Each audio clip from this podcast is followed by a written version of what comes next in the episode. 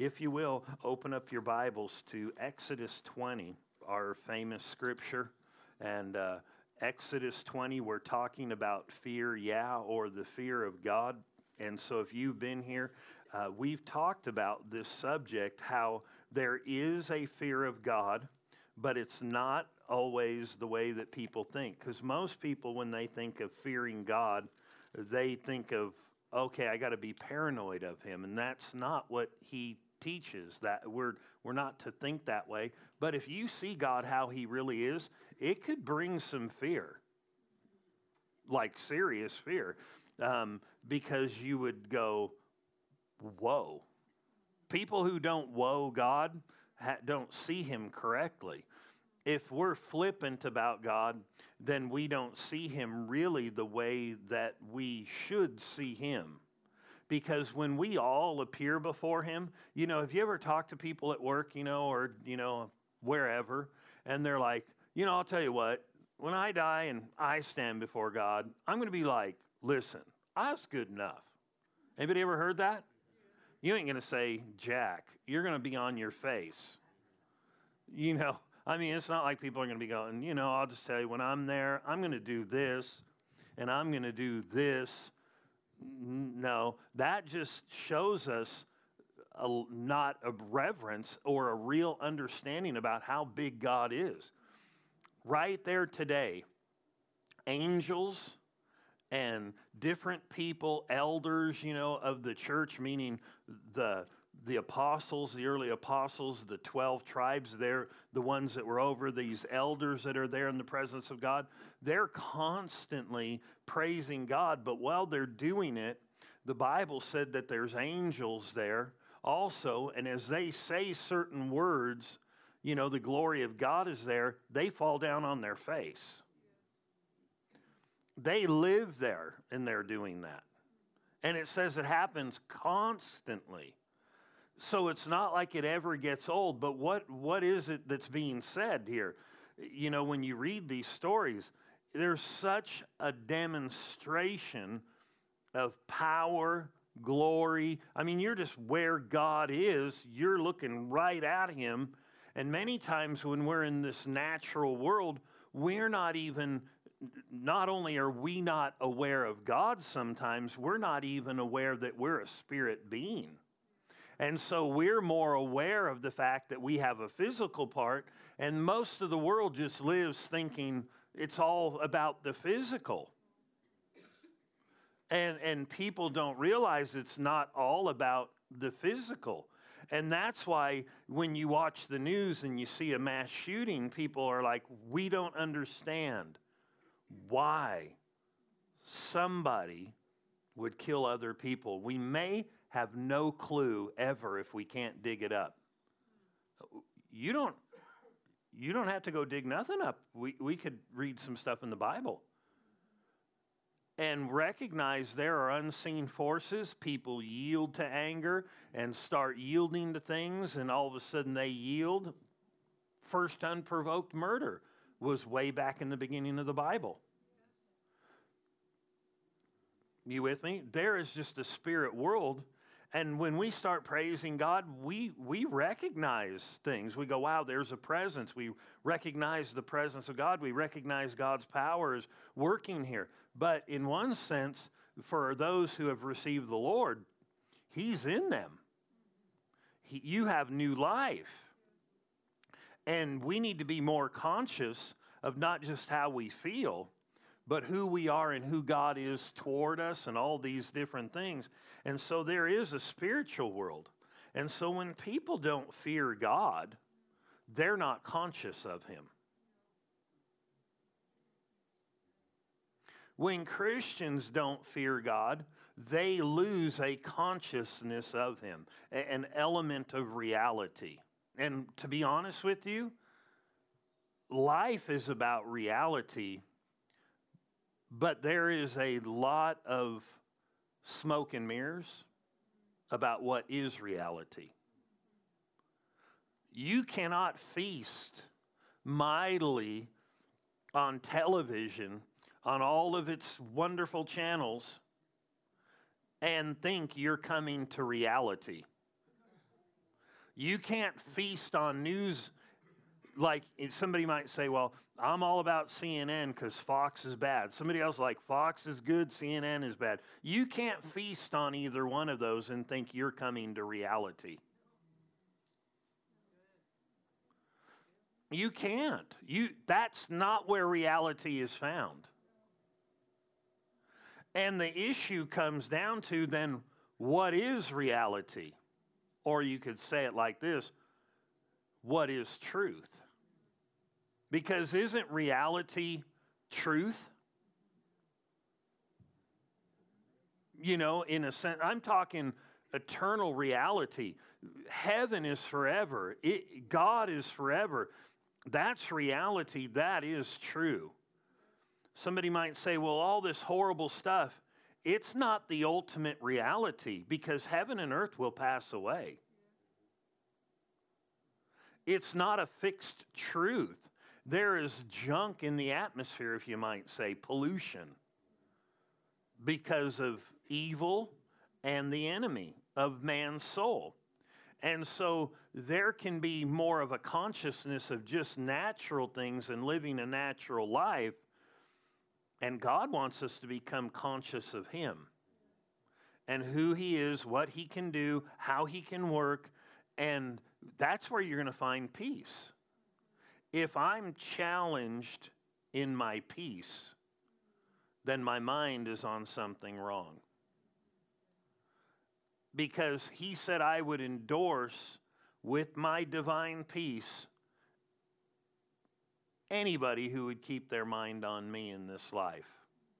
So, even as a Christian, if I lose peace, I've put my mind somewhere it doesn't belong. Therefore, though God may love me, he can't cause his peace to be on my life because he said he would endorse with peace the one whose mind is stayed on him. And in a hostile environment, as such, that we live in, we need to recognize it's doable. But it takes discipline. And it really takes reverence our respect of God. Or, as we've been talking about, it takes the fear of God. Because otherwise, we think, well, I can do what I want. It's all short term. It's, it, that all ends at some point, but the things of God are all long term investments. You with me?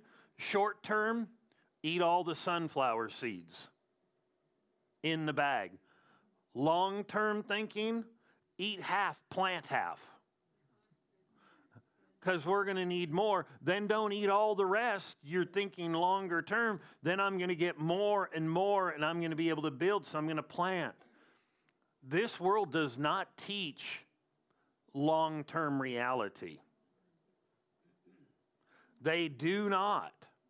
So if they are your advisor, Get new advice or advisorship. And one thing they do not teach is the fear of God. To respect God, to be conscious of God. You know, it's amazing the things that are just propagated all over the world. And really, what we're seeing is an absence of a high regard and reverence from, about God Jesus. You with me? Exodus 18 or 20, verse 18, the scriptures we've been looking at. Now all the people witnessed the thunderings, the lightning flashes, the sound of the trumpet, the mountain smoking. And when the people saw it, they trembled and stood afar off. What had happened was the children of Israel were called by their leaders to come to this place, and then God showed up in his power on this mountain and it wasn't a normal cloud. We know from reading here before and after that it was the glory of God, the glory of God that's actually in heaven, that showed up on buildings in the Bible, that shook buildings, just came down right there. And they all stood there, and it wasn't like they were standing in front of a volcano, you know, and lava started flowing. No, they were watching a display of God, and it was so incredible Now, they had seen all kinds of crazy stuff before of God's power, the sea parting. They didn't freak out over that. They saw the death angel come through and people who didn't have the blood applied of the lamb, their, their children struck down and all these plagues and boils and all this stuff, and they were protected and they didn't freak out over that. This was some kind of display of power. And they went, Whoa. Then verse 19 said, Then they said to Moses, You speak with us, and we will hear, but let not God speak with us, or we'll die. They had a wrong idea about God. But notice verse 20, it says, And Moses said to the people, Do not fear. See, there's a wrong kind of fear, or a fear that shouldn't be there that God doesn't want. But I think He does want fear there for some. You know, the Bible said for fear, certain people, are you with me? Didn't join themselves to the church. Read the book of Acts. It wasn't just a reverential fear, it was like, dude, something real is happening there. They were mocking, no more mocking. We may tell people don't mock, but when God is on display and there is a fear out there, they'll recognize you don't play games. But if we're playing games, and I don't believe we are, and I don't believe God wants games. You with me? He wants to be on display. And it says, Do not fear, for God has come to test you that his fear may be before you, so that you may not sin or do wrong or miss the mark. Well, God said to his people, which would be us, I don't want you to be paranoid. Now, there is a group of people that should be. The world should recognize if I die the way I am, I'm, it should strike fear. But anybody who comes to the Lord, then we see how powerful He is. And He said, Don't fear me like in a paranoid sense, but fear me in the sense of recognize just how big I am. Recognize where you came from. You couldn't go to heaven and live there forever. You would have been eternally lost, but I sent my son. We should reverence him, respect him highly. That's the fear of God. And so, what happens if you're a Christian and you think, well, I need this fear of God better in my life? When I gave my life to the Lord, I had such a reality of God that came into my life and Jesus. I didn't care who you were, I wanted everybody to know. And I didn't care about their opinion, I didn't care what anybody thought. And I mean, I witnessed to everybody and told everybody about Jesus. And that's probably not far off from the truth. Meaning, I did, I mean, you worked at a grocery store, I'd witness to you. you I was at 7 Eleven, or here it'd be QuikTrip, I would witness. And, and I just had such a reverence to God. I was like, well, whatever you want me to do, I'll just do it. I don't care what. But I recognize not everybody had the same thing as me, and I know um, that reverence is connected to reality and knowing. How can then, if I'm a Christian and I don't feel like I have this reverence and this high regard for the Lord like I should, what can I do? Because we've talked about strong encounters with God can make you have or present you with the opportunity to have this reverence and this fear of God. But what happens if Jesus doesn't show, doesn't show up or an angel doesn't, or, you know, I don't just sense God super powerful all the time. What do I do to develop this fear of God in me? What are things I can do to, to foster it. Notice this Proverbs, the second chapter. Now, Proverbs is a book of wisdom, how to do things. And uh, it tells you how to be good in business, it tells you how to be good in relationships, it tells you how to honor, to do various things, how to walk with God, what's important. If you want to know some stuff like that, read the book of Proverbs. Well, notice this in Proverbs, the second chapter, and we're talking about the fear or the reverence and respect of God. Notice this. My son, verse 1. My son. And it's like the book or God writing to them. My son, if you receive my words. Now, where do we find God's words? In His Word and treasure my commandments, which are his words, within you,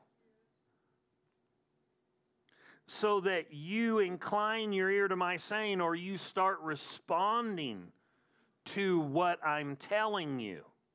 Because it's one thing to get knowledge, because there's a lot of people who have knowledge but that doesn't produce faith alone, meaning you've got to act on that knowledge. We should work to act on the knowledge we have. And here he said, so that you would incline your ear to my wisdom and apply your heart to understanding. Yes, if you cry out for discernment or understanding and lift your voice, for understanding. If you seek her, this is this knowledge, this understanding, as silver, and search for her as for hidden treasures. There's a lot that was said there that if you just read it, you could just pass it up and go, that was nice. He basically said, there's truth in the Word of God that's there that the way you pursue it, you should pursue it like it's super valuable. If I don't do that, then I'm going to miss out on the benefit of it later that he's going to talk about. But then he said this it's not just an issue of reading.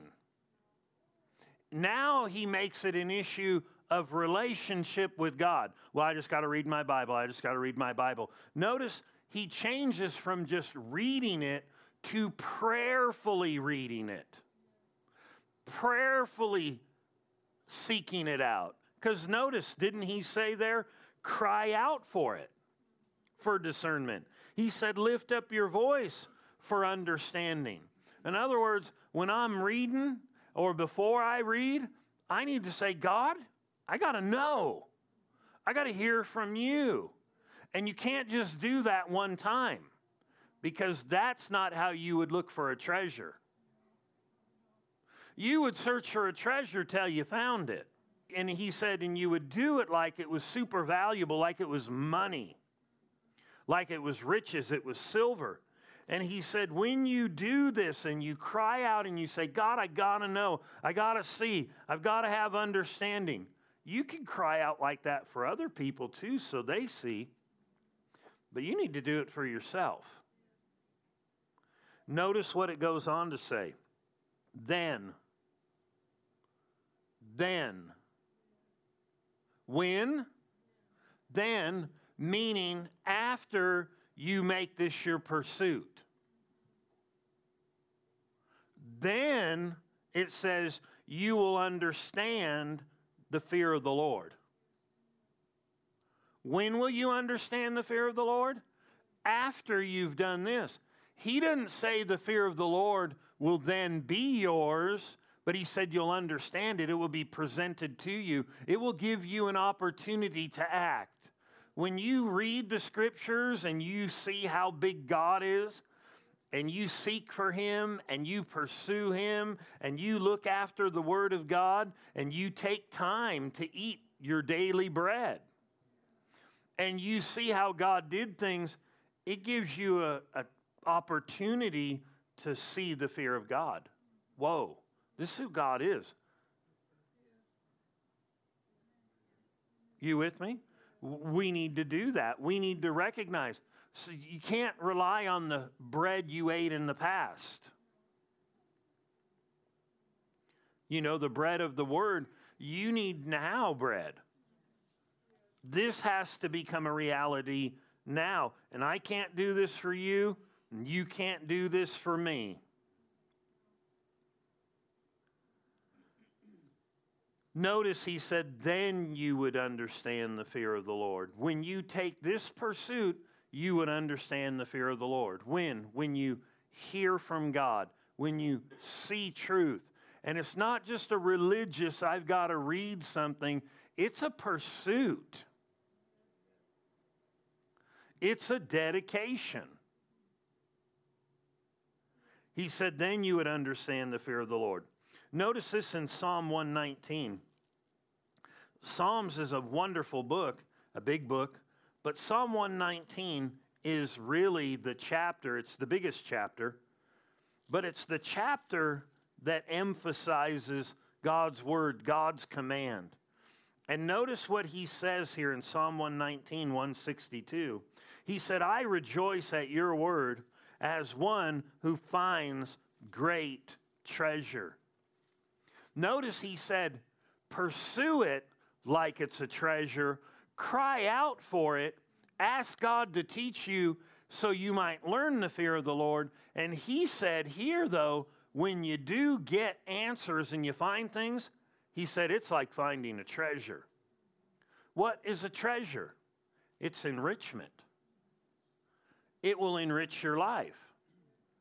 How will it enrich your life?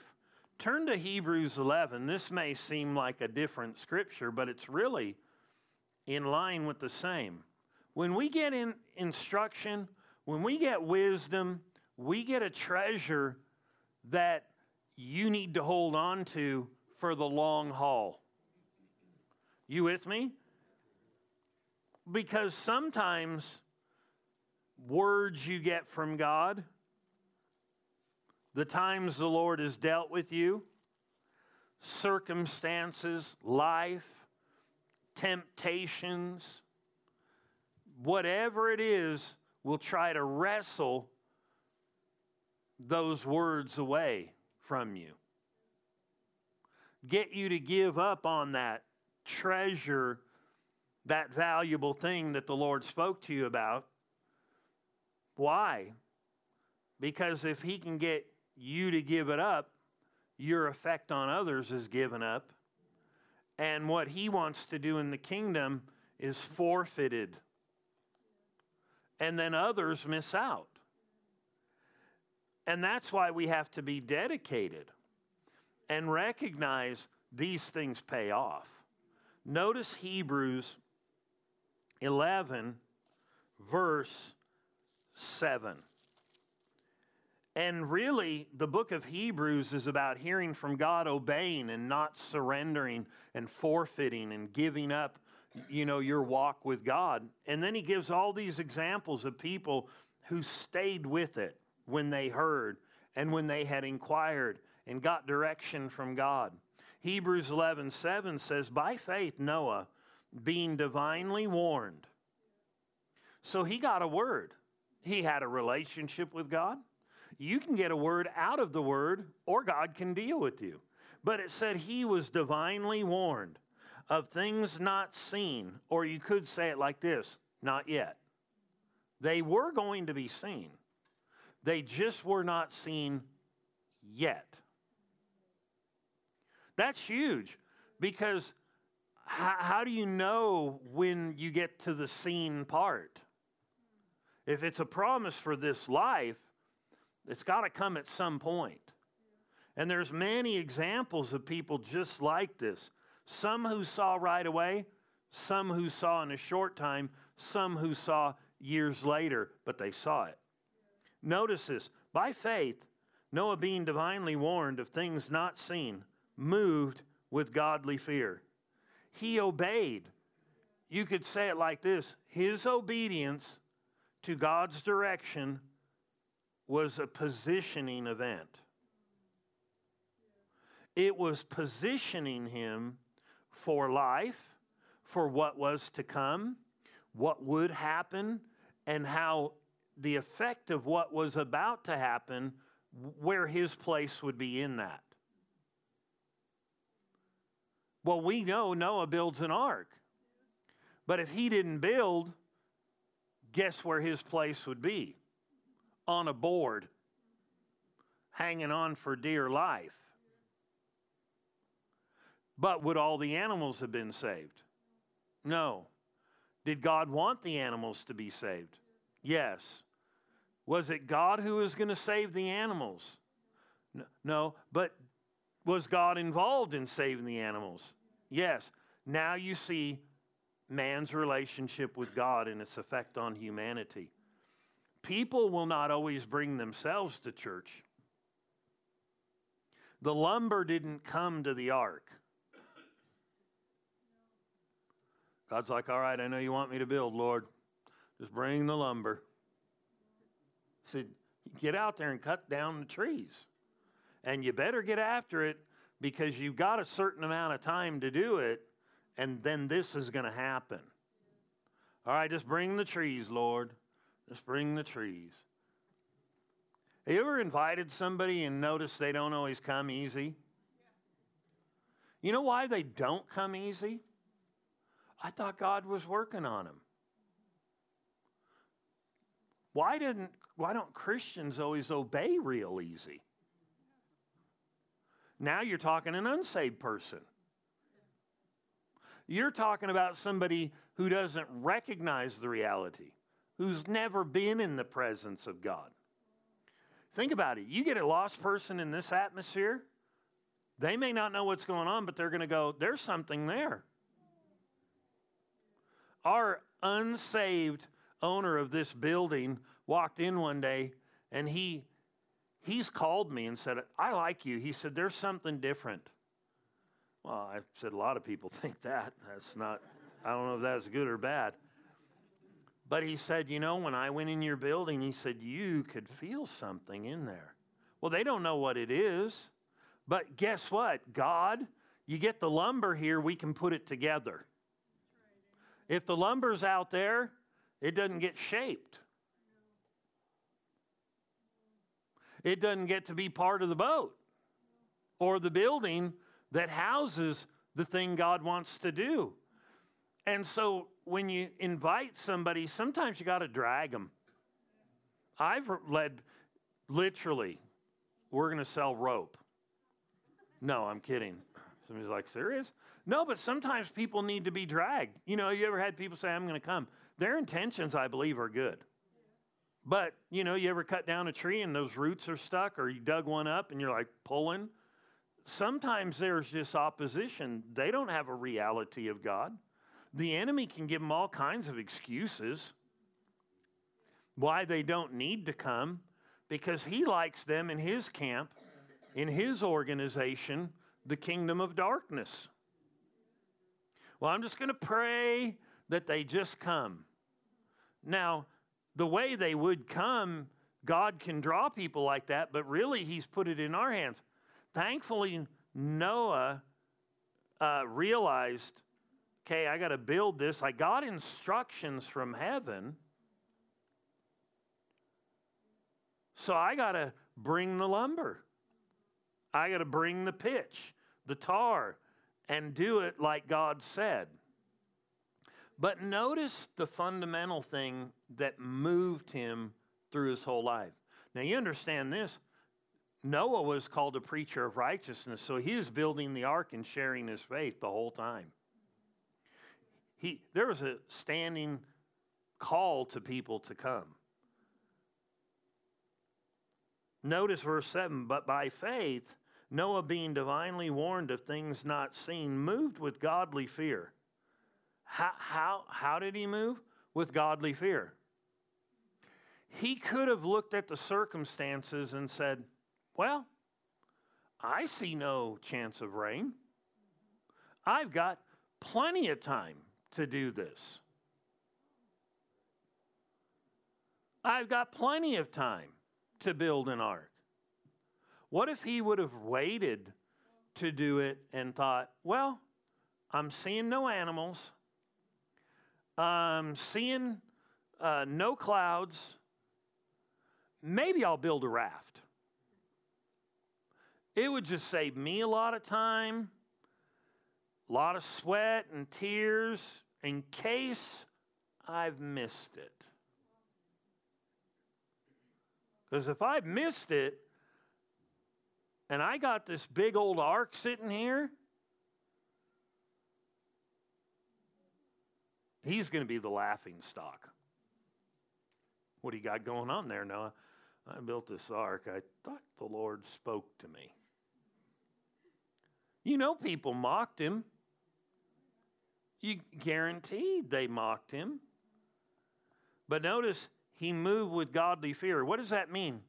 He respected God so much in what God had said and who God was, he said, I'm going to move with what God is saying. I'm going to esteem God's word more than what I feel, more than what I could see. And do you know what he could see was not what God said? Every day he was dragging trees, cutting them up, putting them together. He could, I mean, wouldn't it have been nice? Like every Tuesday, the Lord's like, now listen, Noah, this is a big task. So once a week, it's never rained, it's only been a mist upon the earth. What I'm going to do is just like send a big cloud by you. Just, just a big puffy one. It's going to be dark, and every day it's going to look every once a week, and it's going to get darker and darker for these hundred and something years you're doing this. Wouldn't that have been nice? Thank you, Lord. Oh, there's the cloud. No, he got none of that. How did he stay dedicated? His reverence and his respect for God. Notice verse 7. By faith, Noah, being divinely warned of things not seen, he moved with godly fear, prepared an ark for the saving of his house, by which he condemned the world and became the heir of righteousness, which is according to faith. Notice he acted on what God said. Acting on what God said helps us to live out this life. But how did he do it? Because he heard, it was presented, he respected, he revered God. He got the fear of God by hearing. When you get something quickened in you as a believer, you have an opportunity. I'm going to respect what God's saying and go for it, or I'm going to delay and think there's always another day. Sometimes there is another day, but eventually you go from an ark to a raft. You with me? God didn't want that. And so, and I'm not saying we're in that place or anything like that, but we should recognize man, God's word is valuable. When we respond to it, it's an exercise of the fear of God. When I'm dealt with and I obey Him, I am actually exercising the reverence of God. Not just I reverence you, I'm doing it. Notice this in uh, Hebrews 12, the very next chapter. And we're talking about the Word of God and how we can find things in His Word and we should act on them. But notice here in Hebrews 12, he's kind of summing up the book. And the book, really, of Hebrews is about God speaking to people and how they need to reverence Him and obey Him. It said in the first chapter, it's saying angels heard, they rebelled. We know those ones, right? We've read about them. Then it said the children of Israel had an opportunity to enter in to the promised land. They heard, but they refused because they respected and revered more the problem and the enemy than God. And you just go through the book and all the illustrations, and then he says something right here in verse 28 that is so awesome. He said this in the 12th chapter Therefore, since we are receiving a kingdom which cannot be shaken. What does this mean? Christians have received a kingdom within themselves that cannot be shaken. You've got something powerful in you if you've received the Lord. You're also joined to something that is powerful the church, the kingdom. And he said, it's unshakable. He said, notice, therefore, since we are receiving a kingdom which cannot be shaken, let us have grace by which, or let us have this ability by which we may serve God acceptably with reverence and godly fear. We've got something in us to help us to live this life. Notice the verses before because we're going to close with this. The verses before talk about this building of this kingdom and staying with this kingdom and working it. We all should be people who think of the lost and bring them. We should all think about what's happening here and work with it. And why? Because this is not a temporary thing, this is an eternal thing. And he said here in verse 28 we are to do it with reverence, serve God acceptably. What's the best way to serve God? With reverence, godly fear. How many people do it out of an obligation? Well, I got to do it. Boy, when we get to really see how God is and how big He is, it's better to do it with reverence and godly fear or godly respect. That's a relationship. That's something personal. And he tells us how to get it, but notice here in the 12th chapter, he said, We're receiving a kingdom that cannot be shaken. But do you know, though we've received the kingdom within us, we're to propagate the kingdom out here. The kingdom is not just supposed to be left in you the kingdom is supposed to be given to others. That's why we want people near so they can hear, so the kingdom can get in them, so that the kingdom can spread. You know, I remember I, I never really watched it, Star Trek, but I remember, and most people know this episode if they don't know any of it. One of the guys brought uh, like this little gerbil on board. Remember that? It was just basically like a fur ball. That was Hollywood's great props back then. The problem was they brought this thing on and people liked them and they would multiply. And they're spreading and spreading and spreading and spreading and they're taking over the ship. And uh, they're like, we got to get these off, but people are like, but I like it. Anybody remember that? the thing with the kingdom of God being in us is not just to be left for me and left for you. It's to be put into other people or given to other people. It's to be expanded naturally through buildings, activities, through the schools. We are to get everywhere. Not just here, we should reach teachers, bring them Get the kingdom in them. Let them spread it in the school. Get people in government here or in the churches so they can get to know God, so the kingdom can get in them, so it can spread like those gerbils, so to speak.